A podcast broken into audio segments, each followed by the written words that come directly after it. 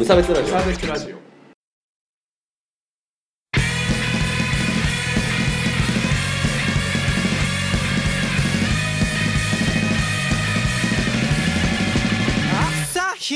鈴木千之です。無差別ラジオダブルです。始まります。よろしくお願いします。このラジオは無差別な世界を作るため鈴木と川村が世の中の不条理を無差別に切ったり話をややこしくしたりするラジオです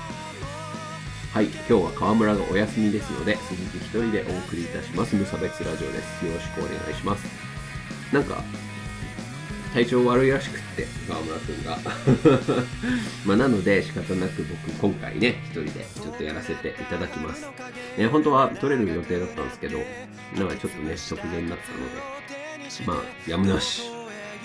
僕一人でなんとか投げますのでね、えーまあ、川村ファンの皆さんにおかれましては来週まではちょっとねお待ちいただければと思いますまあ来週は多分撮れると思うんでね。であの、本当は今回から、あの、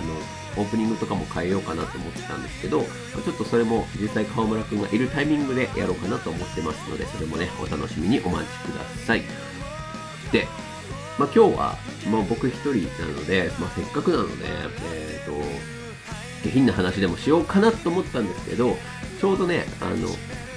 実家にこの前帰ってきて、それでちょっと面白い話というか、まあ、あの、無差別ラジオにで話せばよかったな、みたいな話をこう親たちとね、してきたので、そんな話でも今日はちょっとしていこうかなというところでございます。まあ、なので、まあちょっと短めにね、まとめていくつもりなので、よろしければお付き合いいただければと思います。というわけで、今日ね、僕が提案をしたいのはですね、えーこれね、結婚してる人向けなんですけど、えっ、と、まあ、それかもしくはこれから結婚するつもりの人とかね、ね向けのお話なんですけど、まあ、もしくは結婚のに近い状況になるような人かな。まあ、っていうところも含めなんだけど、えっ、と、まあ、僕から見て、えっ、と、まあ、配偶者ですね。あの、まあ、僕で言ったら妻さんの話なんですけど、えっ、と、配偶者を自分の実家に連れて行くのをやめませんかという ご提案でございます。あの、これ、これ行きましょう。はい。あの、この運動をちょっとね、えー広げていく必要があるなという感じがいたしましたのでね、えーまあ言っていきたいところではあるんですけどね。まあもちろん、いや、分かってるよ、分かってる。あの、事情があってですね、えーいうのは分かりますよ。その、ね、あの、例えばうちの兄嫁もですね、あの、うちの実家にこの前来てくれてたんだけど、ていうか昨日ね、昨日来てくれてたんだけど、まあ、そ、それはこう、その、まだね、できれば親二人、まあ、ていうか、うーん、そこもね、そこちょっと根が深いんだけどさ、あの、お母さんが、その、子供をね、まだ1歳なんだけど、えー、甥っ子を見なきゃいけないから、お母さんが付き従ってて、で、そのうちの両親とかも、その、孫はね、見たいから、じゃあ、あの、私が連れて行きます、みたいな感じになっちゃうわけですよ。これ、これもなりがちなパターンなわけじゃないですか。なんだけどさ、なんかそれってどうなのっていうふうに思いませんか？どう？おかしくない？っていう話を今日はね、ちょっとしていこうかなと思います。うん。いや、何が言いたいかというと、その、まあ、うちの妻さんが、あの、あんまり苦手なんですよね。あの、僕の実家。に行くの。うんてか、っていうか、おかしくないって思ったわけ。あの、だって僕だって、人の家行ったらさ、ちゃんとするわ。言うても。あの、こんなですけどね。あの、最近、ラジオの収録では河村くん家行くんですけど、その河村くん家行ったらすいません、お邪魔します、みたいな感じでね、言うし、まあ、たまにはね、お土産も持って行ったぐらいにしてよ。で、それで、まあ、上でね、あの、上でというか、河村くんの部屋でこう、ラジオ撮ってるから、まあ、ちょっとすいません、今日も騒がしくしちゃって、って言って、こう、帰っていくわけじゃないですか。ね、もう河村くんのお母さんもね、10年来の お付き合いですから。そうね。まあ、あとは、あの、幼馴染のね、このラジオにも出てくれた豊かの家とかはもうほぼ買って知ったる、えー人の家なので、割とくつろいだりもしますけど、でも言うてさ、なんか、なんか緊張感があるじゃない？やっぱり。あの、トイレ行くにしてもさ、なんか、あの、台をするのが気まずいとかさ、いろいろあるじゃないですか。だからそこの状況になぜ、なんか一旦、まあ、あの、まあ結婚をしてよ。うちは結婚をして、その、家のお付き合いになったので、で、まあ、まあ昔の考え方で言ったら席に入っているので、まあ鈴木家のね、鈴木家の人になってるから、えー実家が、あの、あなたの次の家なのようになってっていうね、あの流れがあったわけじゃないで、流れがあって、っていうことなんだけど、でも、言うて知らん人だしなっていう。なのになぜこれがまかり通っているのかが、いや、いくら伝統とはいえよ、わからないなという話ですよ。そしてね、伝統と戦うのもね、無差別ラジオの、えー宿命でございますから、ね。まあ聞いてる方でもね、その例えば結婚されてる方もいるとは思うんですけど、ね、それで男性の方でも女性の方でもね、えーなんか、ね、男性の側の人からしたら、そのなぜかこう来るなみたいな、なんか、なんかこう来ることになってるなみたいな。お正月はこっちのお家みたいな。まあで、それでうまく分担してるところもね、もちろんあると思うけどね、そのお正月の、えっ、と、半分、前半分は、えー夫の方と、あと半分は妻の方という形でこう分担して、えーそれぞれで泊まるみたいなお話も聞いたことあるんだけどさ、いや、なんか、その、ガキンチョウ孫ね、あの、要は親から見たら孫よ。孫を見たいのは、まあわかる。まあわかるんだよね。で、それで、だったら孫だけ連れて行けばいいんじゃないのとかって思う 思うわけよ。えーどうな、どうなんですかね。僕まださ、ほら、子供がいないから、あの、そこあんまりピンときてないんだけどさ、あの、まあ、例えばよ、例えば、えっ、と、まあ、半年とか、どうなんだろう、授乳をしている段階だとね、難しいのかもわかんないですけど、その長時間、母親と、母親とよ、あの、離れるのが難しいのかもわかんないけど、それを超えたら別にね、あの、男の親、男でも女でも別に片方いればさ、で、実家帰ったらさ、その自分の親たちもいるんだから、その人がたちと一緒に面倒を見ればいいわけだからさ、それぞれで帰省したら良くないとかって思っちゃうよね。で、さらに、あの、今の段階で言うと、まあ、例えば僕はまだ子供がいないので、まあ、将来的にどうなるかもわからないので、まだっていうのもどうかもっていう話だけどさ、あの、子供がいないので、それだったら、なんか別に、うちの妻さんが行く 意味は、どこにあるんだろうみたいな ところがありますよねっていうことですよね。いや、だから行ってお客さんだったらいいと思うのよ、僕も。遊びに来ましたみたいな。ね。あの、遊びに来てご飯食べて帰るっていうんだったら、それで、それでまあいい、いいと思うんだけど、なんかこう、えっ、と、家族の一員だからみたいな、なんか逆にプレッシャーがかかる、かかるみたいな、えーところがありますよね。なんか、認めてもらわなきゃいけないみたいな、仲間に入らなきゃいけないみたいなプレッシャーがあるじゃないですか。別に関係が深いのは僕とだけなのにさ、で僕の両親と仲良くなってもらう必要はないわけじゃん。まあなったら楽しいかもわかんないけどよ。ね。だから将来的に例えば、僕が病気をしたりして、で、それの面倒を見てもらうのに、うちの両親が来ると。で、そこで、まあ、お話を例えばすることがあったりするかもしれないんだけど、それはその時で良くないっていう話よね。それまで不義理を通してきたのに、こんな時に頼るなんて、ではならない、なるのかな？いや、ならないですよ。で、それをならないようにするためには、単純に僕がちょくちょくその実家の方に顔を出してれば、ああ、じゃあ、ね、あの、実家にあのよく帰ってきてくれてたんだから、こうね、あの、こいつの面倒は、一軸の面倒は見ようというふうに母親が、とか父親が来る。で、そこに別に妻さんが居合わせる。あ、どうもで終わりでいいよね。はい。論破しました。まあね、なんだけど、ね、古くから、えーね、なぜかね、実家には、なぜか連れて行きみたいなのがあって、なんかそれがすごいやっぱ違和感あったんですよね。まあそれで最近は僕はあの一人でね、あの実家に行くようにしてるんだけど、できるだけね。うん。まあやっぱ連れてきてねとは言われるから、その時はこう、万全を期してお土産をも買い、そのお客様としてまあ行くようにはしてるんですけど、うん。だからさ、ちょっとさ、信じらんないんですけど、その、これツイッターにもちょっと書いたんですけど、その僕のね、お兄ちゃんが、そのなんか、なんていうの、物をこう片付けようとした時とかに、あのまあ、ご飯食べてよ、みんなでご飯食べて、じゃあお皿下げようかな、みたいな話をしてた時に、僕がそのお皿を下げようとしたら、まあ、妻さんの分もちょうどね、あの、よかったから、ちょうど一緒に持ってくわって言おうとしたら、なんか、いや、あの、まあ、その妻さん、まあ、お名前で言ってるけど、まあ、妻さんは、あの、もうお家の人なんだから、まあ、身内の人なんだから、あの、片付けてももらったらみたいなことをうちの兄ちゃんが言うわけ。え えー、と思って、信じらんないと思ってさ。そう。いや、ね、妻さんお客様だから、お客様前としてってもらわないとって話をしたっていう話よね。うーん。とかね、とかさ、あとは、やっぱこう、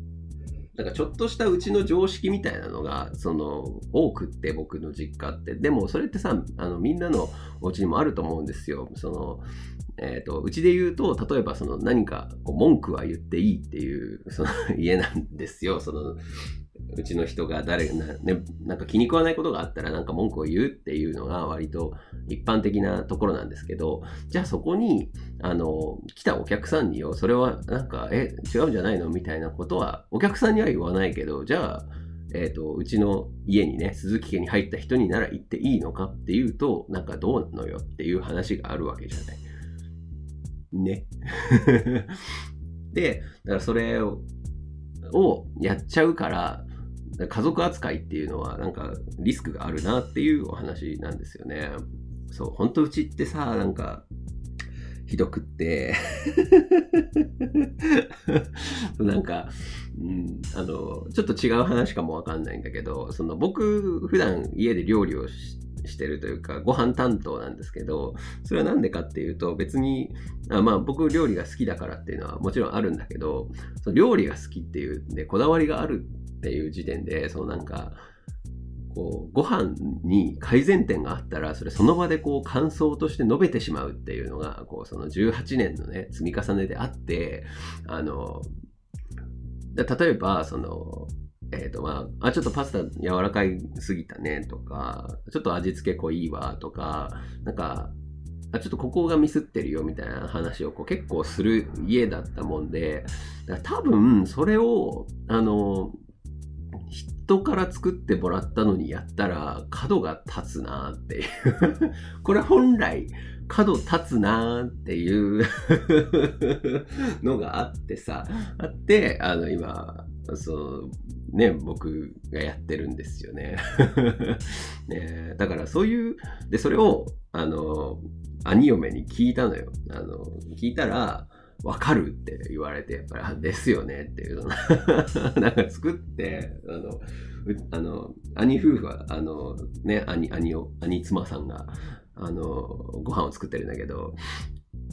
やっぱりそのなんか、あ、ここ、ここ、が良かったよね、とかって平気で言うみたいな。なんか、僕それ悪いことだと未だに思ってもあんまりいないんだけど、言われたらやっぱ気分悪いよね っていう気づきにね、あの、たどり着いてるのが我が家で僕しかいないっていう状況だからさ、そこにさ、うちの妻さんとか連れてくと、あの、本当になんか、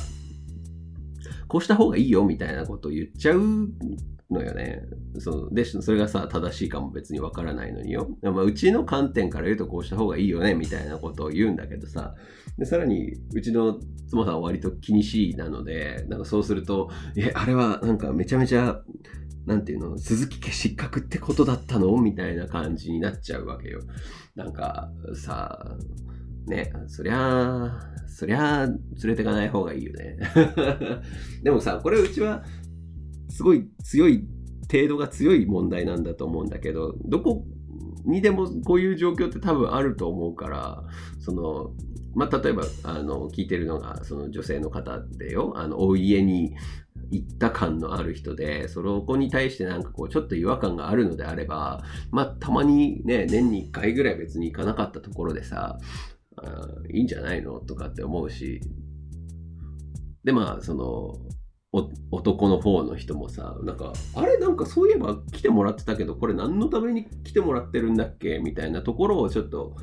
もう一度考え直して見る機会を持つのはいいのかもしれないなというふうに思っております。はい。で、個人的におすすめは、あの、男から見てね、男から見て、個人的おすすめは、えっ、と、母、いや、うん、まあ、これはうちの母親だから違うな。だから、一人ずつ攻略していくっていうのは割といいかもわかんないわ。あの、三人で会うって感じかな。僕も、うちは母親が一人でいることが多いから、その、僕ら夫婦二人と母親の三人っていう状況で喋ると割といいので、あの、まあ、もし、みんなワイワイ仲良くしたいなって思うならよ、思うなら、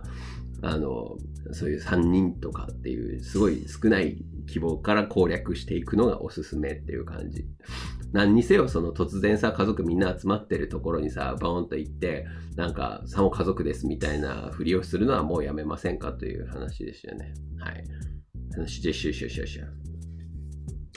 はい。なんか気分が暗くなってきちゃったから、これぐらいでいっか。はい。はい。とにかく連れてかない方向が おすすめ。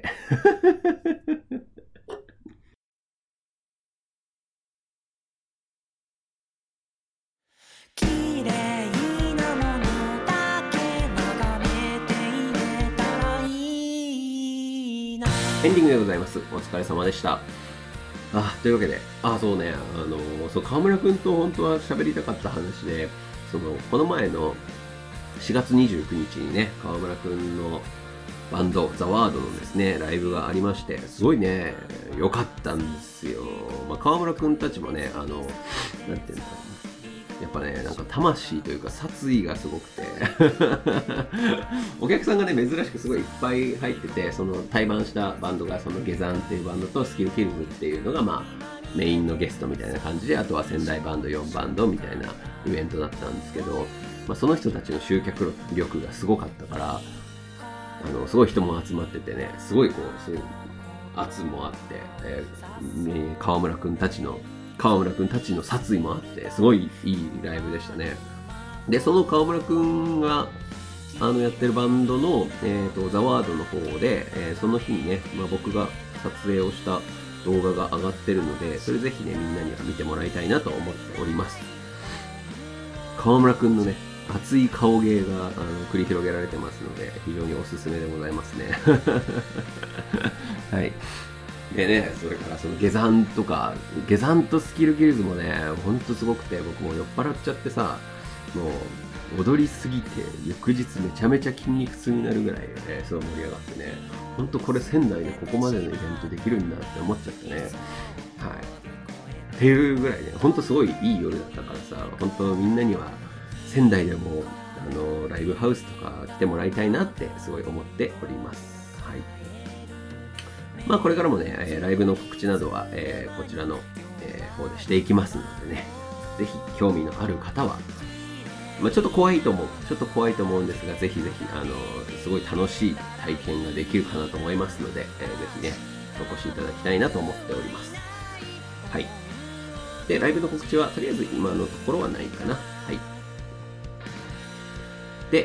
メールのコーナー、よくできましたのコーナーがございます。えーよくできましたのコーナーでは、皆さんが何か頑張って、これ褒められたいぞっていうことを送ってきていただければ、僕たちが褒めますというところですね。えーなんか、ね、すごいセクハラをしてくるシュートを乗り切ったとか、セクハラをしてくるシュートをにもう来ませんって言ってやったとか、そういう頑張ったことを送ってきていただければ、えー褒めますので送ってきてください。それから普通のご意見ご感想のメールもお待ちしております。えー概要欄のメールフォームから送ってきていただければ、えー幸いです。それから、えー公式のツイッターアカウントは無差別ラジオで検索してください。それから公式のハッシュタグは無差別ラジオつけてね、え投稿していただければ喜びます。えそれから Spotify とか、ポッドキャスト、YouTube、チャンネル登録か購読もお願いいたします。はい、えーというわけで、はい、